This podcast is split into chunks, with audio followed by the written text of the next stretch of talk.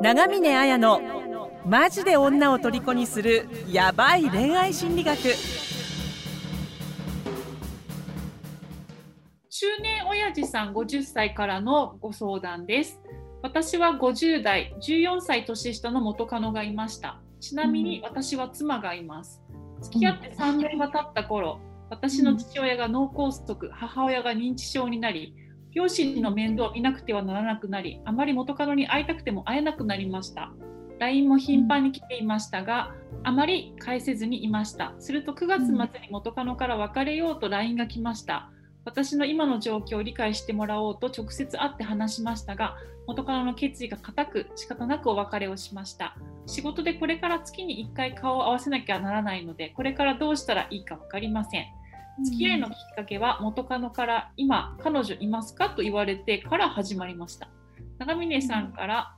えー、言われたこと、まあ、紙に書いてみたら、一番の原因は介護のストレスからネガティブな言葉や、介護でお金が予想以上にかかり、デートであまりお金を使えない、デート代は僕が全部出していましたことだったと思います。別れを告げられてから元カノに別れたいと言われて初めてお前の大事さが分かったと言いましたが、元カノに今までの元彼たちにも同じことを言われた。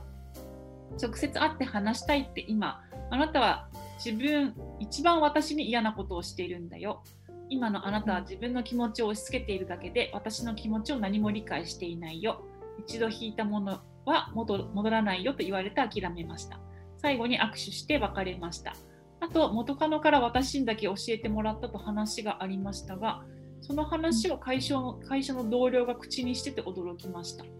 もしかして元カノと同僚は付き合っているのかもしれないという予感がしました。というご相談ですね。まあ、不, 不倫ってことですね。メッセージをね、やり取りした時に相当心に余裕がなくて参っているっていう感じだったので、中年親父さんなので、あの、まあ、共感してっていうことだったので、一言言うなら、あの気にしてるメンバー他にもいるから安心してみたいなあのそういうそういうご相談いっぱいありますんで、あの、うん、人には言いづらいかもしれないですけど、安心してくださいっていうか、かもまずはなんかねぎらいの言葉をって感じ、まあ、そうですね、うん、共感、うん、まあね、さんねんも続いてよかったと思いますそうですねうん、ちょすごい続きましたよねうーん、これちかさんのこのさんねんも続いてよかったですよの、なんかその夢の背後にある真意っていうのはどんな感じなんですか？な ん, なんていうのかな、わかんないですけどね、あの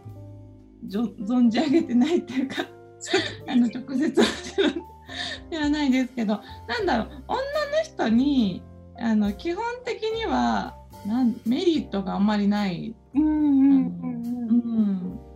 そうですね、私もそう思いますね。あの、うん、この元カノっていう人はね、もう仕事もしてらっしゃってね、自分で、うん、あと結婚、一回結婚もしても、うん、結婚はしたくないっていう、うん、恋愛をね楽しみたいっていう風に思ってる時にね、うんうん、あのさんねん恋愛できたっていうのはすごくいいことなんじゃないかなと思ったし、うん、そうすごいと思いますね、うんうんうん、ちょっと辛いかもねしれないですけど、何かその大変な状況だと思うんですよ、この中年親父さんは。そのご自身のね、うん、あの親が認知症になるとか脳梗塞になるって、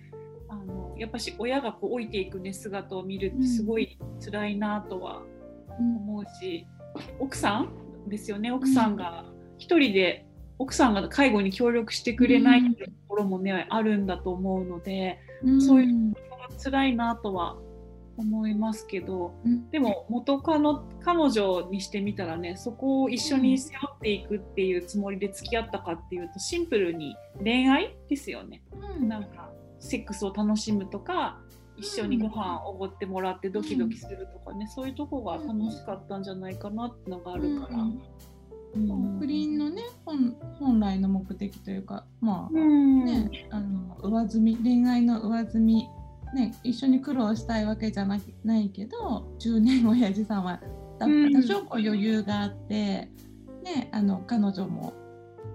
作れたわけですよね、そんな年下の、うんうん、で、ね、さんねん付き合えてよ、もう良かったっていうかもっとジュニアエイさんはもっと続けていきたかったかもしれないけど、まあ正直なんというか潮時っていうか、まあ、いつかは別れるわけでわからないですけどどういうつもりだったかわかんないけど、いつかは別れるわけだし、うん、彼女にしてみたら彼女もねバツイチでお子さんがいるかどうかわからないですけど、うん、もう一回今恋愛も恋愛がしたいっていうことで、うん、さんじゅうごさいぐらいですよねきっとね。どうなんですかね、ごじゅうよんさい年下だからもっとさんじゅうぐらいかもしれないですよね。えー、ごじゅっさい、あ、ごじゅっさいなんですね。ごじゅうだいって書いてあったからごじゅうだいなのかなと思う。でもあれですねあのなんか私でもすごいなんかこういう相談って大事だなと思うのが、こう私自身も人生ありますけど、どんどんあの物事が週末なんでこんなにいろんなものが破壊されていくんだっていうぐらい、自分のその外側の世界が壊されていくって時ないですか？あ、でもあります。うちもあのまだ私よんじゅうまだっていうかね、あのごじゅっさいに比べたらよんじゅうですけども、介護ですね。あ、そうですか、うん、ちかさん の, あのご両親って感じですか？あ、そうですね、私の親がそうそう、なんか今日ちょうどニュースで美濃さんがやってましたけど、うん、あのパーキンソン病。あ、そうですか。で、まあ、最近分かったっていう感じ、うんうん、やっぱし何かあれですよね、本当によんじゅうとか今年代にもよらないかもしれないですけど、うん、本当なんかこう生き生きとしたものがこう枯れていくというか、そういう終わりにね、うん、近づいて、ごめんなさい、あのちかさんのご両親が終わりにというわけではないですけどいやいや、でもなんか親とかはすごい思いますね。なんかね、例えばごねんぐらい前までまだ元気だったりとかするけど、ね、もう本当になんか難しいですよね、その折り、まあ、本人の折り合いも難しいと思うけど、周り、周りからしても難しいし、うん、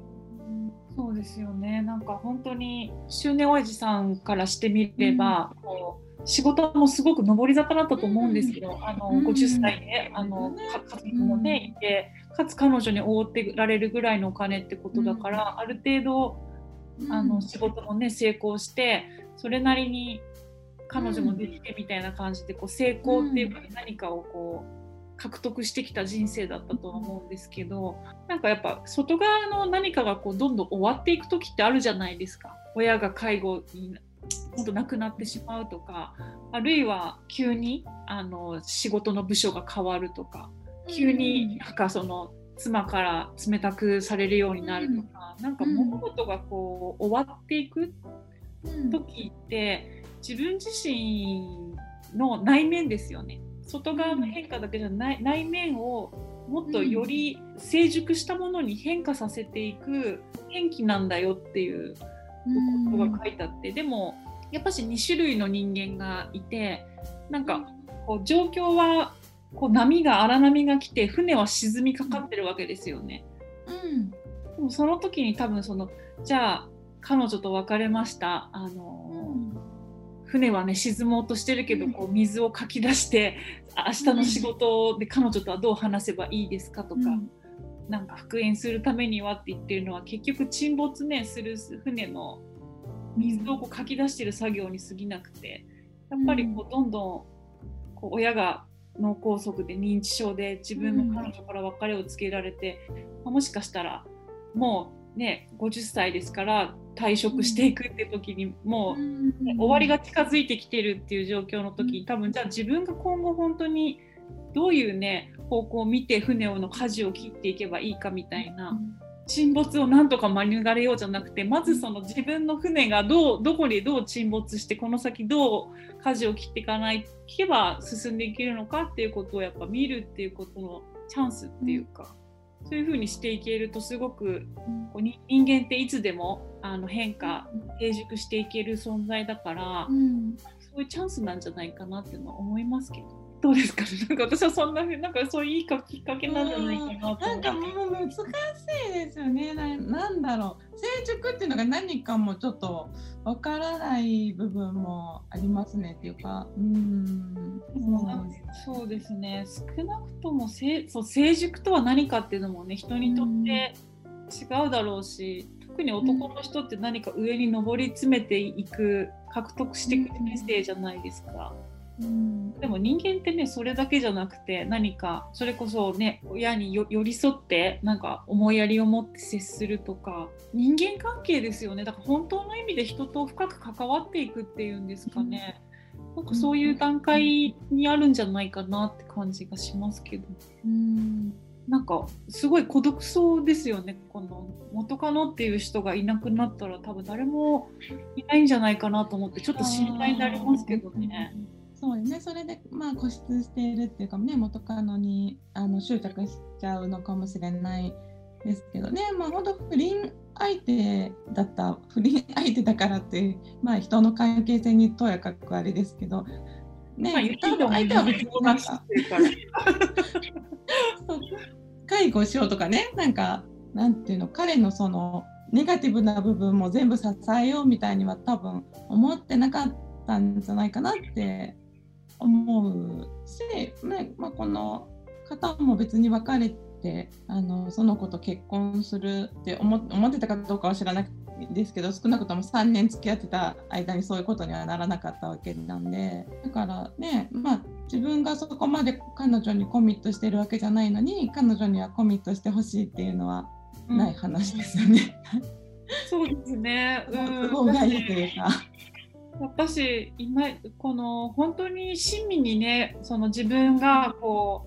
ういろんなことが終わっていくっていう時にあの、うん、親身に支えてくれる人がいないっていう状況だと思うんですよ。だから、うん、あの例えば妻がね一緒にその介護を支えてくれるとか、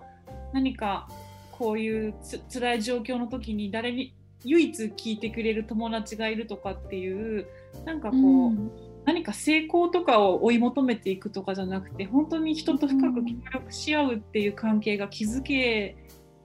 愛情な関係です、人間関係ですよね、うん、そういう種をまいて聞いてるのってたらなかなか違ったのかなっていうのも思うし、なんかそういう種をまいていく時なんじゃないかなって、うん、結局人ってね、人に依存しないと生きていけないから、うんうん、そうですね。ね、奥様ねいらっしゃるから、まあちょっと関係性とかお子様とかもちょっと気になるとこですよね。そので、まあ別になんかそれがこの彼女が対象でも良かったとは思うんですよ。その自分がこう深く関わりたい人が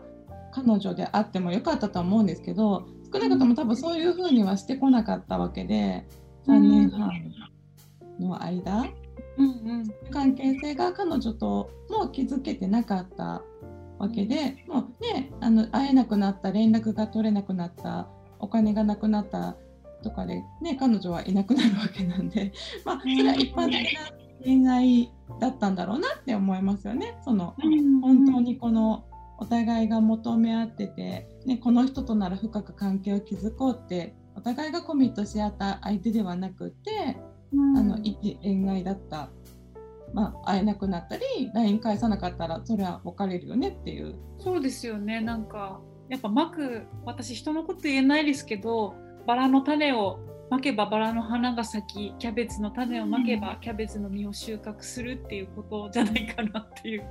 そうそうそう、だからね、その、まあ、不倫だからって見下げるわけじゃないんです。別に本当それがあのね、奥様とは相性が悪いけど彼女となら育めそうって思ったとかでもいいと思うんですけど、ただそうじゃなか、なかったっていうか、そういう風には多分彼女のことも扱ってこなかったんじゃないかなって、うんね、そうですね。何かそういう種をまいていれば、うん、彼女もこの介護と こ, こんなに過酷な、ね、状況に強いられてるっていうのでね、であれば何か差し伸べるってことは、うん、私だったらしますから、うん、このなんか非常に合理的な面も私あります。私だったらするなと思うから、そのするっていうのはその心の支えになるとかってすると思うんですよね。これでもね、そうそう、まあね、別にそれがそう不倫相手でもね、すごい大好きな人だったら、うん、支えてあげたいなって思うんですけど、まあね、恋愛、ただの普通の恋愛だったらそこまでしないじゃないですか。まあね、連絡なくなったらそりゃあの別れ別れたいなって別れたいなっていうかもうないなって思う。そう関係性はちょっと別に不倫でも、うんうん、あの よ, よかったっていうか別にいいんですけど、いなくなってね、あのこう依存したくなっていなくならないでくれっていうのはちょっと都合がいい。うーん、うん、そうですね。なんかさっきね、じゃあなんかこういろんな意味で何かが終わっていくときに自分が成熟していくというか、うん、新しい自分をね生きるチャンスなんじゃないかなっていうときに、うん、なんか人それぞれせ新しい生き方とかね成熟ってあると思いますけど、うん、なんかこういろいろ成功何かを獲得して自分の地位とか持っているものを増やすっていうことはねでき、それは素晴らしく長けてると思うんですけど、うん、なんか今度は本当にあの本当に人に対して辛い時に寄り添うだとか、うん、支えてあげるっていうような親密な人間関係を築いていくっていうことがなんかできる人になっていくっていうのがね、なんかその一歩なんじゃないか、うん、新しいね自分を生きるって一歩なんじゃないかなっていう、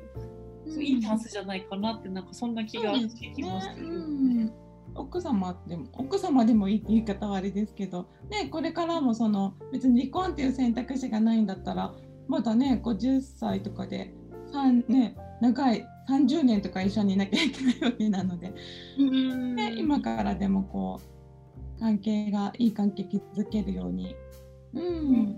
ん、してみるとかでもいいと思うし。そうですね、うん、頑張ってください。うん、頑張頑張ってください、うんうん、じゃあこんな感じでなんか締め上げましたが急に急に急に収束に向かう眺めみたいな。婚活復縁成功のための電子書籍を完全無料でプレゼントしています。番組エピソード欄から ライン 登録してぜひ受け取ってくださいね。